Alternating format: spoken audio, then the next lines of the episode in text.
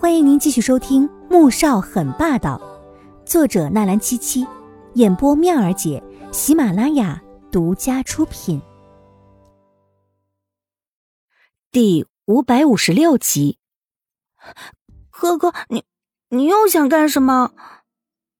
他双手抵着男人的胸膛，做着无用的垂死挣扎。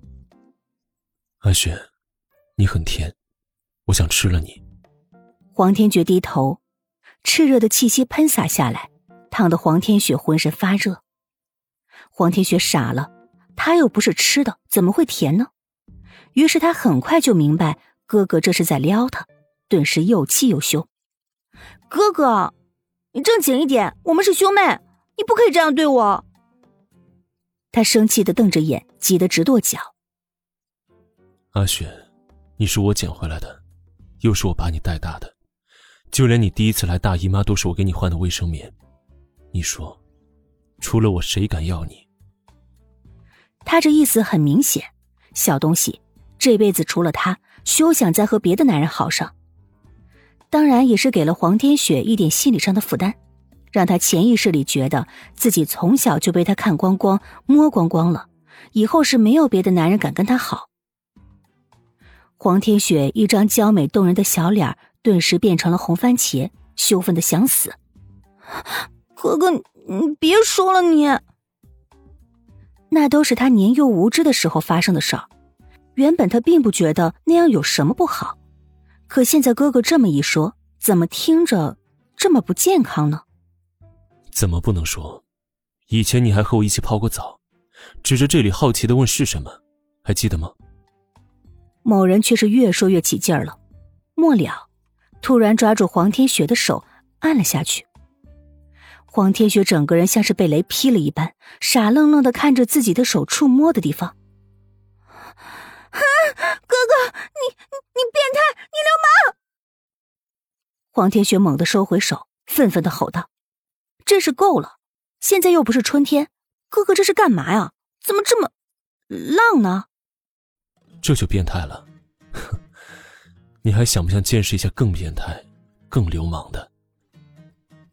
黄天觉笑得十分邪肆，压低声音在他耳边低语：“不要。”黄天雪真的生气了，咬牙抬脚便朝黄天觉的脚背用力踩了下去。某人挑眉，这不痛不痒的力度，不过他也不打算再斗下去了，只要让小东西知道他的心思，后面再徐徐图之。反正这么多年都过来了，黄天雪见他退后了几步，暗暗松了口气，又瞪他一眼，噔噔噔的往楼上跑。待他在二楼转了一圈之后，很快便发现属于他的卧室。卧室墙壁贴着粉紫色玫瑰花瓣图案的墙饰，让他有一种置身于花瓣雨的世界般。明亮的落地窗。即使站在房间里，都能够看到外面荷花绽放的湖泊，美得令他感叹。往里走是一间更衣室，面积足有一间卧室那么大，三面墙全是鞋柜和衣柜，里面已经摆满了烫洗的整整齐齐的当季新品。鞋柜里各种类别的鞋子几乎齐全，而且都是他喜欢的风格和款式。中间还摆放了几组展示柜。柜子里都是一些首饰、手表、包包之类的。他看着这些东西，不由暗暗吃惊，心里涌上了一丝甜味。喜欢吗？突然，身后有声音响起来，他浑身一颤。嗯，喜欢。现在离吃饭还早，想不想到湖边看看？黄天觉指着那片人工湖，在这种寸土寸金的地方，竟然挖出那么一大片湖泊。还建了一片园林，着实是奢侈。可也正是因为这些绿化和湖泊，让这里的房价也更高了几个层次。不少富豪和娱乐圈一线大牌挤破了脑袋想在这里购置一套房产，那是十分困难的。嗯，好。黄天雪没有了之前的兴致高涨，看着面前的哥哥，总是又害怕又紧张，只害怕他会突然扑过来做一些什么不好的事情。黄天觉也察觉到他的逃避和防备，心里很不爽，可面上却是一点都不在意，率先转身出门了。两个人就这样一前一后的往湖边走去，穿过一道铁门，沿着青石台阶小路，两边栽种了大片大片的樱花，红梅和白梅，还有观赏红桃树。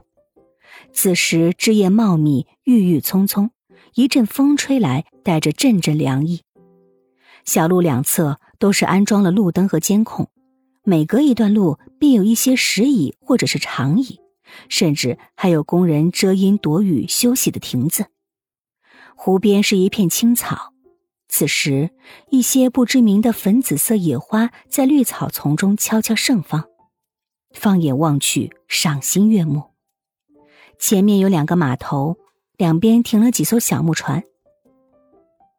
黄天觉虽然一直往前走，没有停过，却清楚的知道后面的黄天雪亦步亦趋的跟着他。